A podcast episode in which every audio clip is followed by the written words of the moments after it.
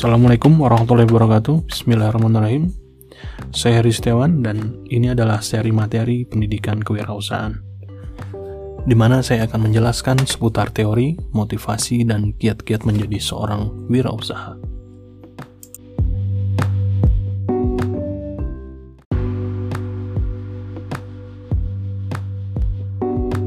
Untuk mulai mendengarkan materi kali ini, silakan download terlebih dahulu materi dalam bentuk PDF yang sudah saya bagikan ya.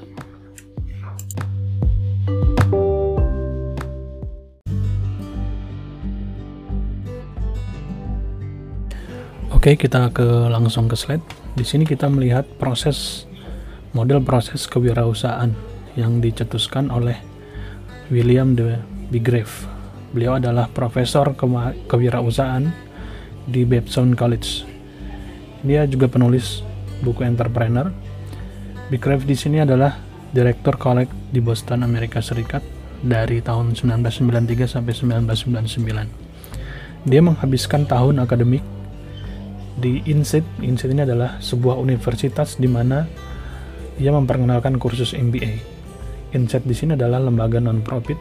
Dia semacam universitas yang berada di Eropa, Asia, dan Amerika Utara. Di mana pada universitas ini dia memperkenalkan Master of Business Administration di bidang keuangan.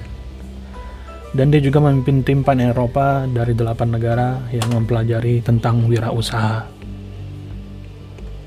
Kita lanjut ke slide 3. Di sini akan dijelaskan tentang inovasi dan faktor di mana pada bagian model slide sebelumnya itu dapat dijelaskan sebagai berikut. Kewirausahaan berkembang dan diawali dengan inovasi. Inovasi ini dipicu oleh beberapa faktor di antaranya faktor pribadi, sosial, dan lingkungan. Faktor pribadi yang memicu kewirausahaan adalah pencapaian locus of control atau percaya bahwa peristiwa dalam hidup mereka terutama merupakan hasil dari tindakan mereka sendiri atau kita percaya terhadap usaha diri pribadi kita. Kemudian ada toleransi, pengambilan risiko, nilai-nilai pribadi, pendidikan, pengalaman, ketidakpuasan, pendidikan, usia, dan komitmen. Ini adalah faktor-faktor pribadi yang memicu inovasi itu muncul. Sedangkan faktor pemicu yang berasal dari lingkungan adalah contohnya peluang, model peranan, dan aktivitas. Dalam hal ini biasanya inovasi muncul saat bergabung dengan komunitas apa kita tergabung. Berperan sebagai apa kita dalam sebuah lingkungan. Dan beraktivitas di bidang apa dari hal-hal ini merupakan faktor yang dapat memunculkan inovasi dalam bidang faktor penentunya tadi dari lingkungan. Sedangkan kejadian pemicu yang berasal dari faktor sosial ini meliputi jaringan kelompok, orang tua, keluarga, dan model peranan. Di mana faktor sosial ini berkaitan dengan lingkungan di mana kita bersosialisasi sehari-hari.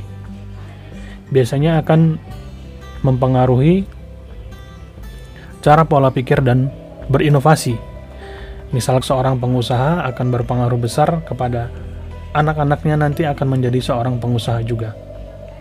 Atau faktor ekonomi keluarga yang dapat menumbuhkan inovasi yang berguna untuk meningkatkan ekonomi keluarga itu untuk jadi lebih baik.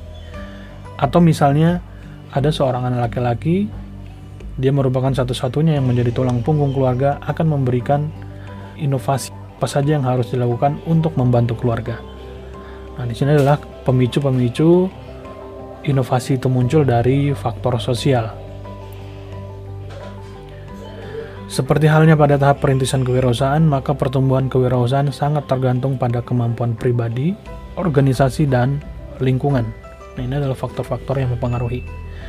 Faktor lingkungan yang sangat mempengaruhi pertumbuhan kewirausahaan adalah pesaing, kemudian pelanggan, pemasok, dan lembaga keuangan yang membantu pendadaan atau investor atau banking. Faktor yang berasal dari pribadi adalah komitmen, visi, kepemimpinan dan kemampuan manajerial, di mana faktor-faktor ini merupakan faktor utama. Karena jika kita memulai suatu usaha atau pencapaian, kita harus menanamkan pada diri pribadi kita tentang komitmen dan visi bagaimana melakukan usaha-usaha untuk mendapatkan pencapaian yang akan diinginkan. Selanjutnya adalah faktor yang berasal dari organisasi. Ini adalah faktor yang berasal dari kelompok ya. Kemudian strategi, struktur, budaya dan produk.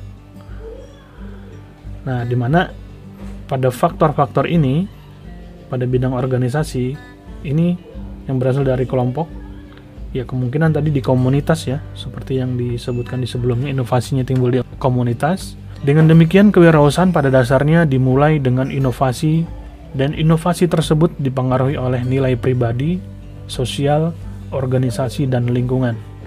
Berikutnya adalah implementasi. Seorang yang berhasil dalam, dalam berwirausaha adalah orang yang dapat menggabungkan dan mengimplementasikan antara nilai-nilai, sifat-sifat utama, dan perilaku dengan bekal pengetahuan, pengalaman, dan keterampilan praktis. Knowledge and practice. Dengan demikian, segala acuan, pengharapan-pengharapan, dan nilai-nilai baik dari pribadi maupun dari kelompok dapat mempengaruhi dalam membentuk perilaku kewirausahaan. Ini adalah implementasi dari kewirausahaan itu sendiri. Slide berikutnya kita akan membahas fase permulaan dan proses pertumbuhan kewirausahaan. Di mana pada slide ini, ini saya mengambil dari penelitian Profesor Dr. Suryana MS terhadap 115 usaha kecil atau MKM unggulan ya yang ada di Kabupaten Bandung.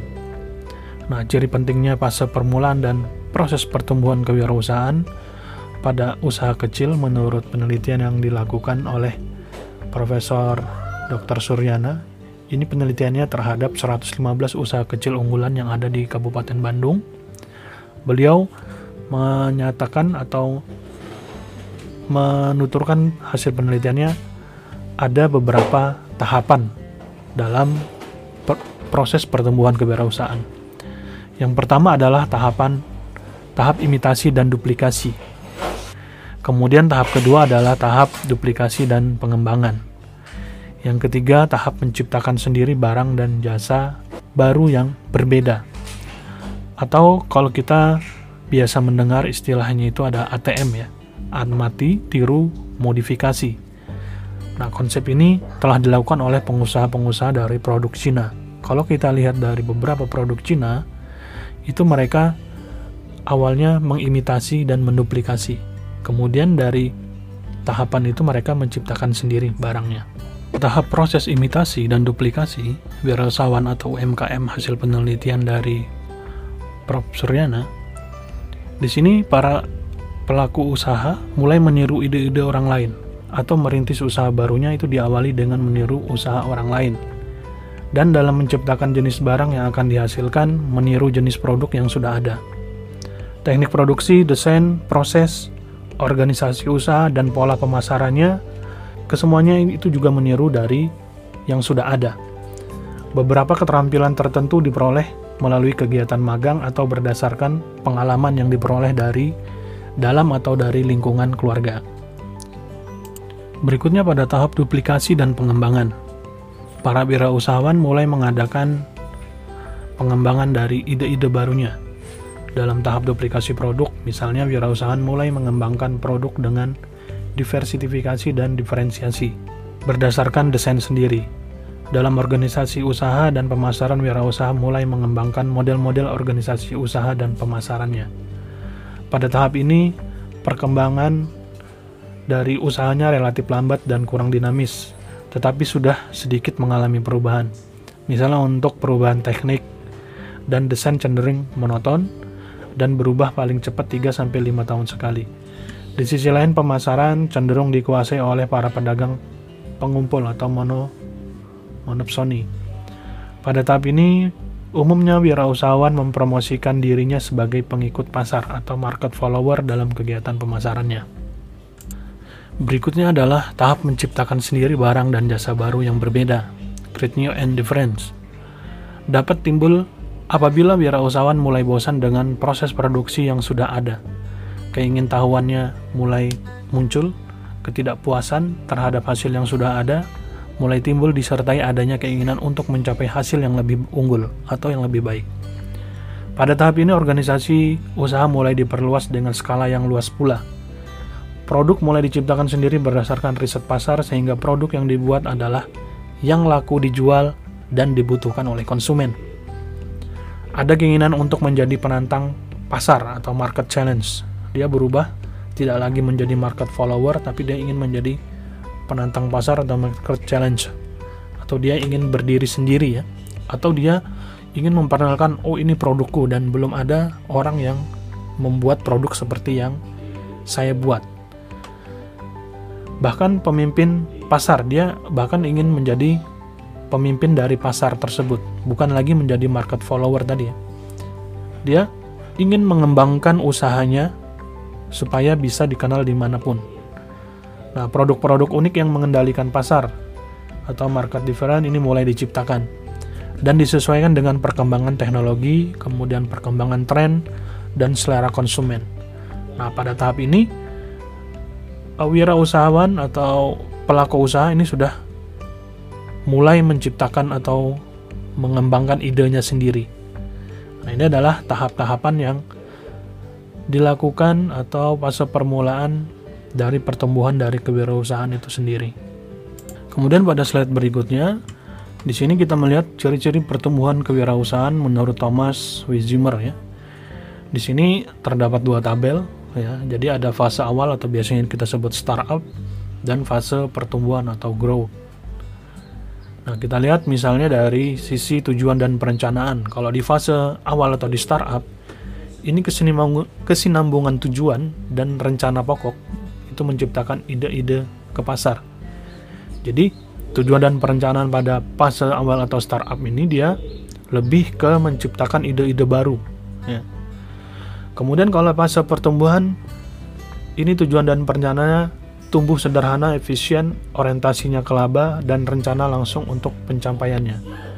Jadi di sini tujuan dan perencanaannya dia uh, tumbuh sederhana. Maksudnya tumbuh sederhana ini dia berkembang secara perlahan, efisien karena sudah mulai bertemu dia mulai mengefisienkan sumber daya yang ada. Kemudian berorientasi kepada laba. Nah, jadi kalau di awal tadi dia ide-ide, kalau di fase pertumbuhan ini dia berorientasi pada laba atau keuntungan. Nah, keuntungan ini yang digunakan untuk mengembangkan atau menumbuhkan usahanya biar lebih besar lagi.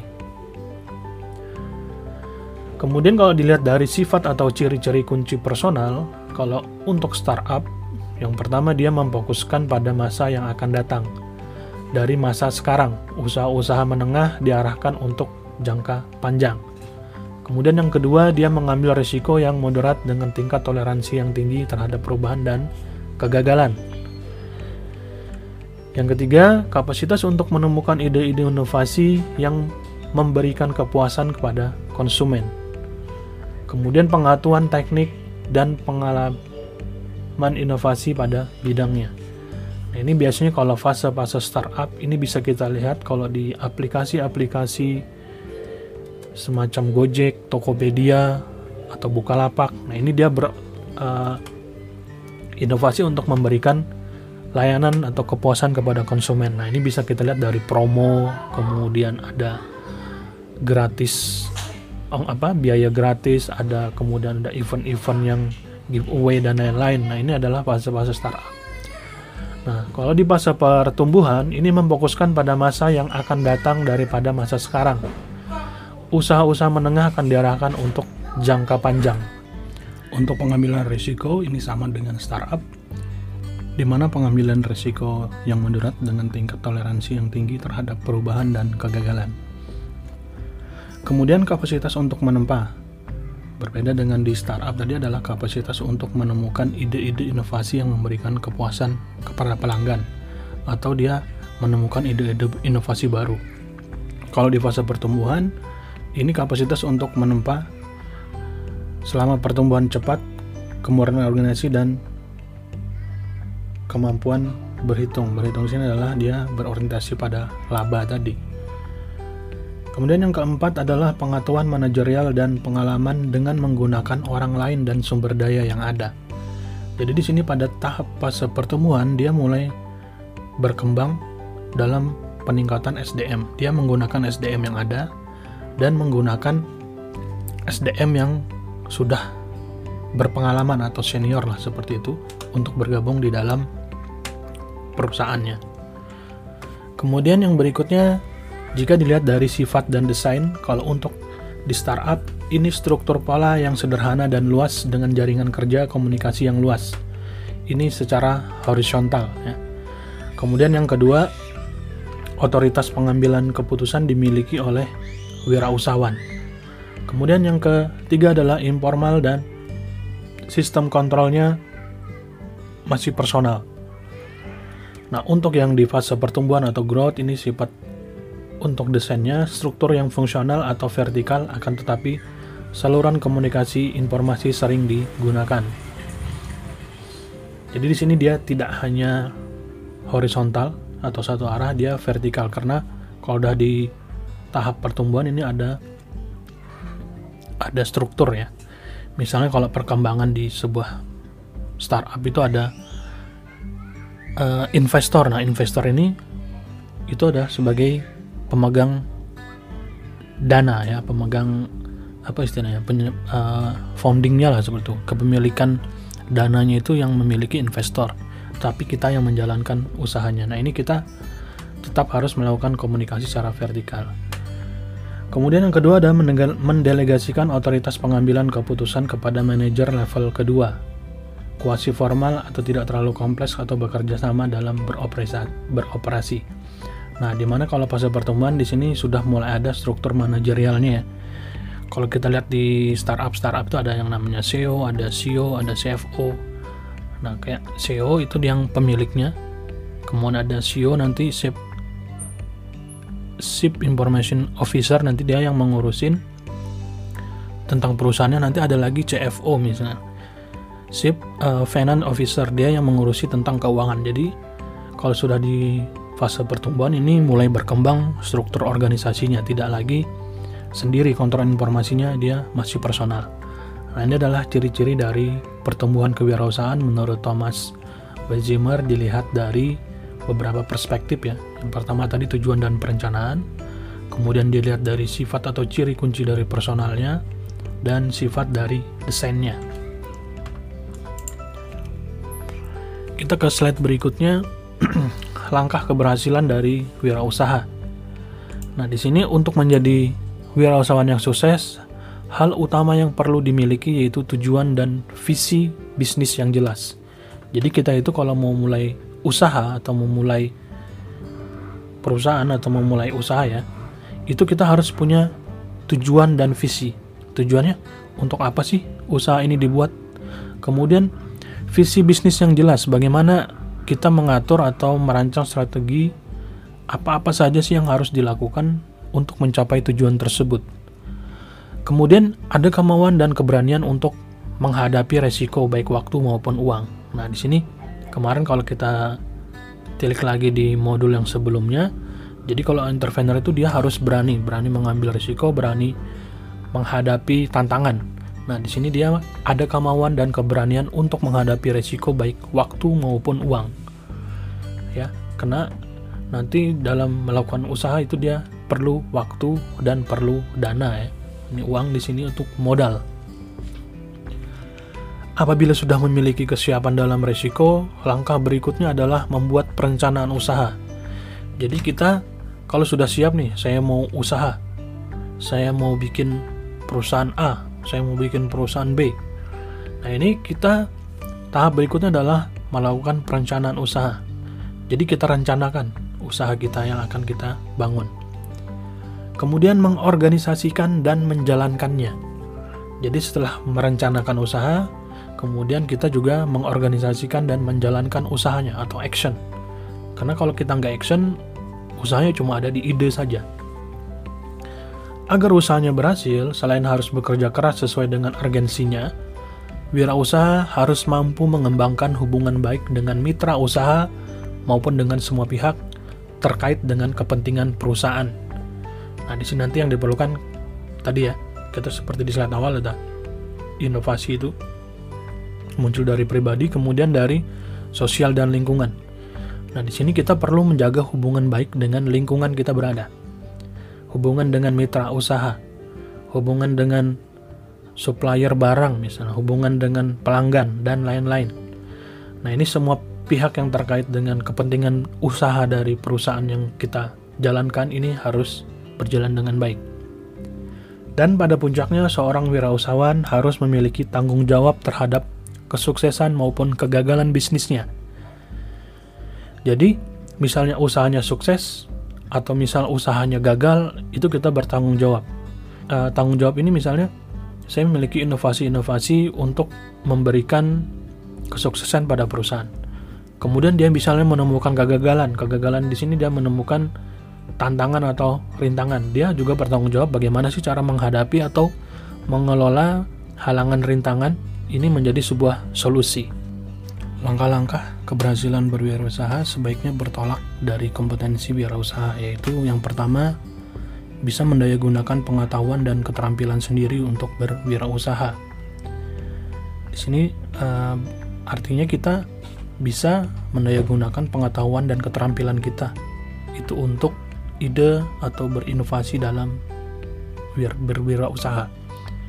Kemudian yang kedua, memastikan apakah ada celah atau peluang yang masih terbuka. Jadi kita melihat di pangsa pasarnya apakah ada celah atau peluang yang masih terbuka sehingga kita bisa berusaha di pada bidang tersebut. Yang ketiga adalah menyiapkan dana untuk investasi tertentu dan operasi yang sesuai. Jadi kita juga harus menyiapkan dana untuk berinvestasi di usaha tersebut. Yang keempat, kita menyiapkan tempat usaha dan sarana yang dibutuhkan. Nah, jadi kita juga harus mencari atau menyiapkan tempatnya di mana.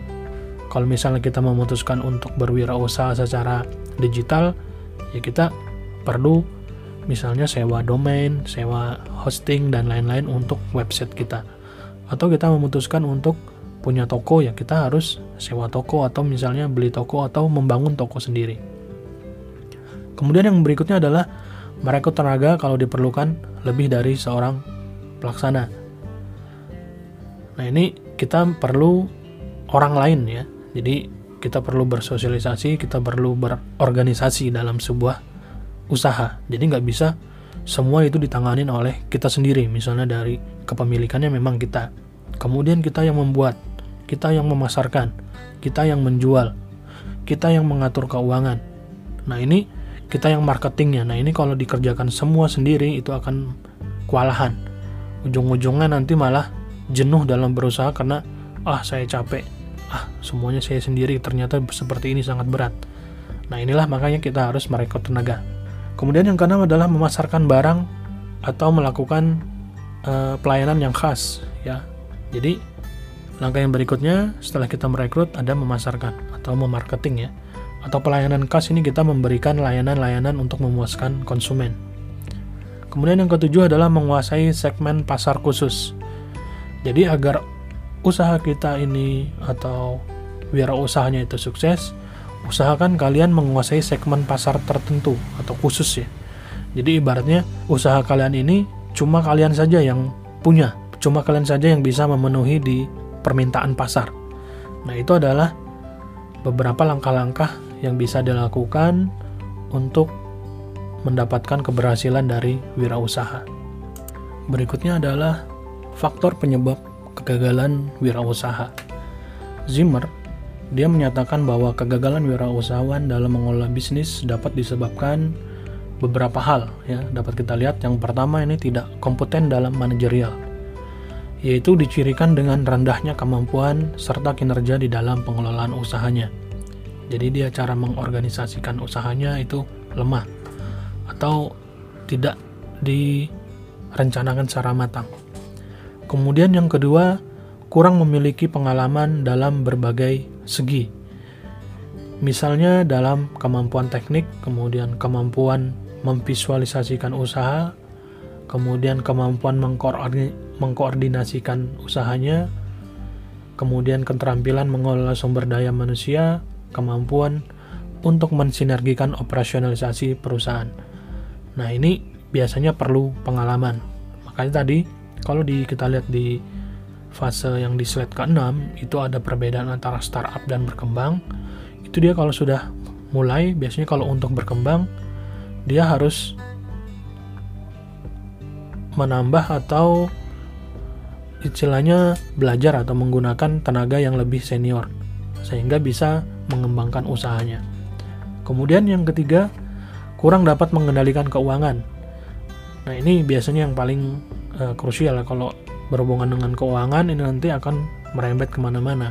Ini agar perusahaan dapat berjalan dengan baik, maka aspek keuangan harus betul-betul diperhatikan. Misalnya menjaga likuiditas perusahaan melalui pengendalian arus kas, kemudian mengendalikan setiap pengeluaran biaya dan penerimaan, baik dari pinjaman maupun dari hasil penjualan produk. Nah, di mana kalau di prinsipnya ekonomi itu kan eh, keuntungan itu didapatkan dari modal yang sekecil-kecilnya. Nah, di sini adalah pengendalian dari keuangan. Kemudian yang keempat adanya kegagalan dalam perencanaan. Nah, di sini perencanaan merupakan titik awal dari suatu kegiatan. Apabila suatu rencana gagal, maka akan berdampak terhadap terhambatnya dari operasi perusahaan. Karena perencanaan di sini itu adalah visi usaha ya, jadi cara-cara untuk mencapai tujuan dari usaha tersebut. Kemudian yang kelima adalah lokasi yang kurang memadai. Ini misalnya kalau kita buka toko, misalnya tokonya tempatnya kurang uh, strategis, kemudian tempatnya susah dijangkau dan lain sebagainya. Nah, di sini lokasi usaha ini merupakan faktor yang strategis Apabila salah dalam memilih lokasi, maka berakibat terhadap terhambatnya operasi perusahaan. Kemudian yang keenam adalah kurangnya pengawasan dari peralatan atau aset-aset yang dimiliki oleh perusahaan. Pengawasan ini erat kaitannya dengan efisiensi dan efektivitas. Kurang pengawasan dapat mengakibatkan penggunaan alat tidak efisien dan tidak efektif. Karena bisa saja misalnya kalau kita kurang pengawasan, alat-alat yang masih bagus dan masih operasionalnya masih bagus gitu ya. Kemudian kita pemborosan untuk membeli peralatan baru yang sama. Nah ini kita harus melakukan perencanaan atau analisis dulu sebelum menambah atau mengurangi peralatan yang digunakan di dalam perusahaan. Kemudian yang ketujuh sikap kurang sungguh-sungguh dalam berusaha atau ini sikap yang setengah-setengah ya. Biasanya kan ada orang berusaha itu uh, angin-anginan ya Dia sikap yang setengah-setengah terhadap usaha akan berakibat usaha yang dijalankan menjadi labil dan dapat berakibat ke gagalan fatal. Nah, ini saya pernah mengalami dengan rekan ya. Saya dulu punya rekan. Dia itu tipikalnya kalau berusaha setengah-setengah. Jadi setiap usaha dia memang orangnya suka berusaha ya atau dia memiliki jiwa entrepreneur seperti itu. Tapi dia tidak membulatkan tekad kalau saya berusaha ini harus sampai sukses. Dia cuma setengah-setengah, jadi kalau dia ada usaha yang lain yang lebih bagus, dia akan pindah haluan. Usaha yang sebelumnya padahal sudah mulai maju, ditinggalkan. Nah ini tadi ya, ini sikap kurang usahanya yang uh, kurang sungguh-sungguh, jadi mengakibatkan perusahaannya itu operasional jadi labil. Kemudian yang kedelapan adalah ketidakmampuan dalam melakukan peralihan atau transisi kewirausahaan. Nah, wirausahaan yang kurang siap menghadapi dan melakukan perubahan cepat atau lambat akan tergusur oleh zaman ya. Dan mengalami kemunduran bahkan kebangkrutan usaha. Keberhasilan usaha hanya dapat diperoleh apabila wirausahaan memiliki keberanian mengadakan perubahan dan adaptif terhadap peralihan waktu, kemudian peralihan teknologi, peralihan gaya hidup dan lain-lain. Nah, di sini kita harus bisa atau mampu dalam melakukan peralihan transisi kewirausahaan. Contohnya, kalau dulu orang harus jualan di toko, ya, kalau jualan harus punya toko, jualannya harus ada tokonya. Kalau sekarang kita hanya memanfaatkan uh, internet, itu kita bisa jualan dan layanan atau pelanggannya itu bisa mencakup lebih luas lagi. Nah ini kita harus bisa beradaptasi. Jadi yang sebelumnya kita jualan secara menggunakan toko, sekarang kita juga harus bisa merambah menggunakan teknologi. Nah, ini adalah eh, faktor-faktor uh, dari penyebab kegagalan dari wirausaha. Kemudian yang berikutnya, selain faktor yang membuat kegagalan wirausahawan, Zimmer juga mengumpulkan beberapa potensi yang membuat seseorang itu mundur dari wirausaha. Hal ini bisa disebabkan antara lain yang pertama adalah pendapatan yang tidak menentu baik pada tahap awal maupun tahap pertumbuhan. Dalam bisnis tidak akan ada jaminan untuk terus memperoleh pendapatan yang berkesinambungan atau untung terus itu tidak ada. Dalam kewirausahaan, sewaktu-waktu dapat mengalami kerugian dan keuntungan. Tingkat ketidakpastian dalam bisnis berpotensi mundurnya seseorang dari kewirausahaan. Jadi, seseorang itu yang berwirausaha biasanya kalau dia mengalami kerugian, kalau dia down atau dia tidak berusaha lagi untuk bangkit, itu dia akan mundur dari wirausaha. Kemudian yang kedua adalah kerugian dari akibat hilangnya modal investasi tingkat kegagalan bagi usaha baru sangat tinggi. Jadi bisa saja modal investasi kita hilang misalnya kita sudah berinvestasi pada sebuah usaha dan usaha ini tidak berjalan dengan semestinya. Nah, ini uh, modal investasi kita akan gagal ya. Tingkat kegagalan atau mortalitas usaha kecil di Indonesia ini mencapai 78% ya. Ini kegagalan investasi dapat mengakibatkan seseorang mundur dari dunia kewirausahaan. Padahal bagi wirausahawan, kegagalan sebaiknya dijadikan sebagai pelajaran berharga. Nah, di sini siapa yang berhasil survive biasanya akan semakin uh, bagus perkembangan usahanya. Kemudian yang berikutnya adalah berwirausaha ini memerlukan kerja keras dan waktu yang lama. Nah, ini kalau kita tidak sabar, kita tidak fokus, kita tidak apa namanya? kita tidak sungguh-sungguh, nah ini akan berhenti. Karena berwirausaha ini memerlukan kerja keras dan waktu yang lama. Apabila tidak dibarengi dengan kesabaran dan ketabahan dalam menggeluti, menggeluti ya, dalam menghadapi berbagai masalah dan tantangan, ini dapat berpeluang mundurnya seseorang dari kewirausahaan. Kemudian keempat adalah kualitas hidup yang tetap rendah meskipun usahanya mantap. Ya. Kualitas kehidupan yang tidak segera meningkat dalam usaha akan mengakibatkan seorang putus asa dan mungkin mundur dari kewirausahaan. Wirausahawan sejati tentunya tidak akan mudah pasrah.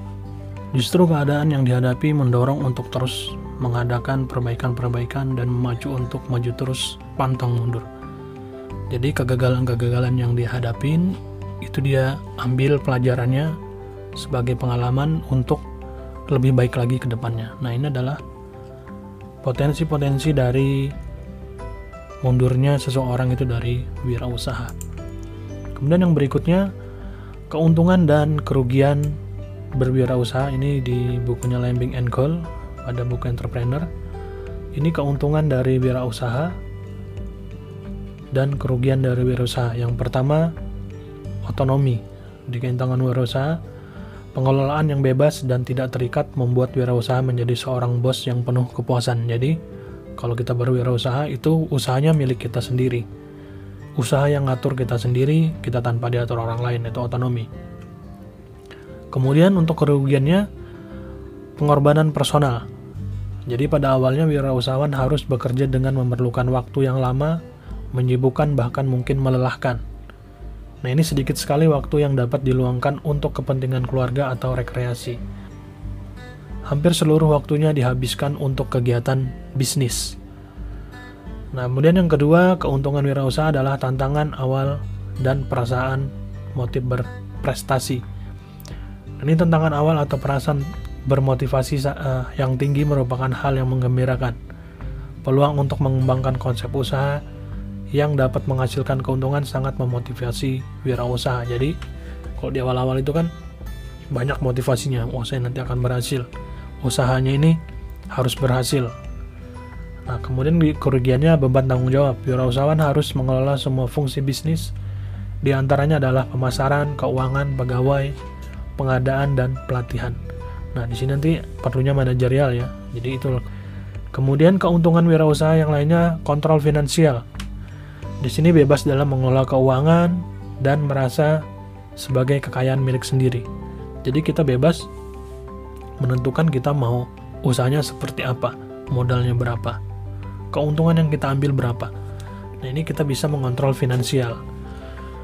Kerugiannya kecilnya margin keuntungan dan kemungkinan gagal. Nah ini ada uh, kerugiannya. Wirausahawan menggunakan modal yang kecil dan modal milik sendiri, maka profit margin yang diperoleh akan relatif kecil dan harus menghadapi adanya kegagalan. kita bisa bebas mengontrol finansial, di kerugiannya marginnya yang kecil. Nah ini adalah keuntungan dan kerugian berwirausaha. Nanti silakan teman-teman melihat dari keuntungan ini atau melihat dari kerugiannya. Kalau teman-teman melihat dari keuntungannya ya pasti ah saya ingin berwirausaha. Tapi kalau melihat dari kerugiannya, teman-teman jangan berkecil hati untuk tidak berwirausaha.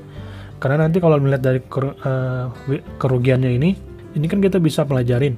Oh, bagaimana sih supaya kita bisa manajemen waktu yang baik dan benar untuk pengorbanan personal. Kemudian yang kedua, beban tanggung jawab. Bagaimana caranya supaya manajemen mengelola tanggung jawab yang ada di usaha kita. Kemudian yang ketiga adalah kecilnya margin keuntungan.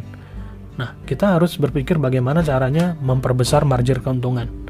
Nah, di sini kerugian-kerugian ini kita ambil sebagai langkah-langkah uh, motivasi gitu, supaya kita tidak mengalami kerugian yang di sini. Jadi kita berpikirnya untuk yang keuntungan. Nah, keuntungan berwirausaha itu apa? Nah, kemudian slide berikutnya ini adalah rangkuman. Jadi, rangkuman dari pertemuan kita. Nah, ini seseorang dikatakan sebagai wirausahawan, dia apabila memiliki profil dengan segenap ciri-ciri dan watak tertentu. Jadi, yang seperti kita bahas tadi, berdasarkan tingkatannya, wirausahawan itu dibagi menjadi tiga tingkatan. Yang pertama ada wirausahawan awal atau startup ya misalnya tadi. Kemudian ada wirausahawan wirausaha tangguh dan wirausaha unggul. Nah, sedangkan dilihat dari pengelompokannya, ini terbagi dalam tiga kelompok, ada administrative entrepreneur, ada innovative entrepreneur dan katalis entrepreneur.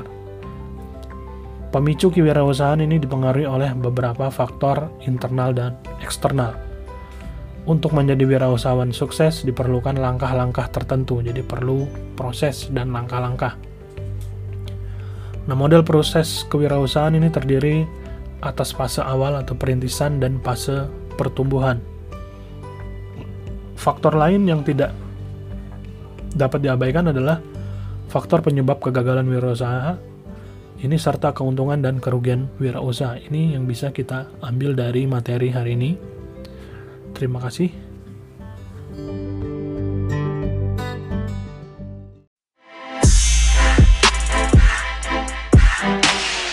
Terima kasih telah mendengarkan ceramah perkuliahan yang saya sajikan dalam bentuk podcast ini ya khususnya untuk seri materi pendidikan kewirausahaan. Saya Heri Setiawan, sampai jumpa pada materi lainnya, dan jangan lupa selalu jaga kesehatan. Wassalamualaikum warahmatullahi wabarakatuh.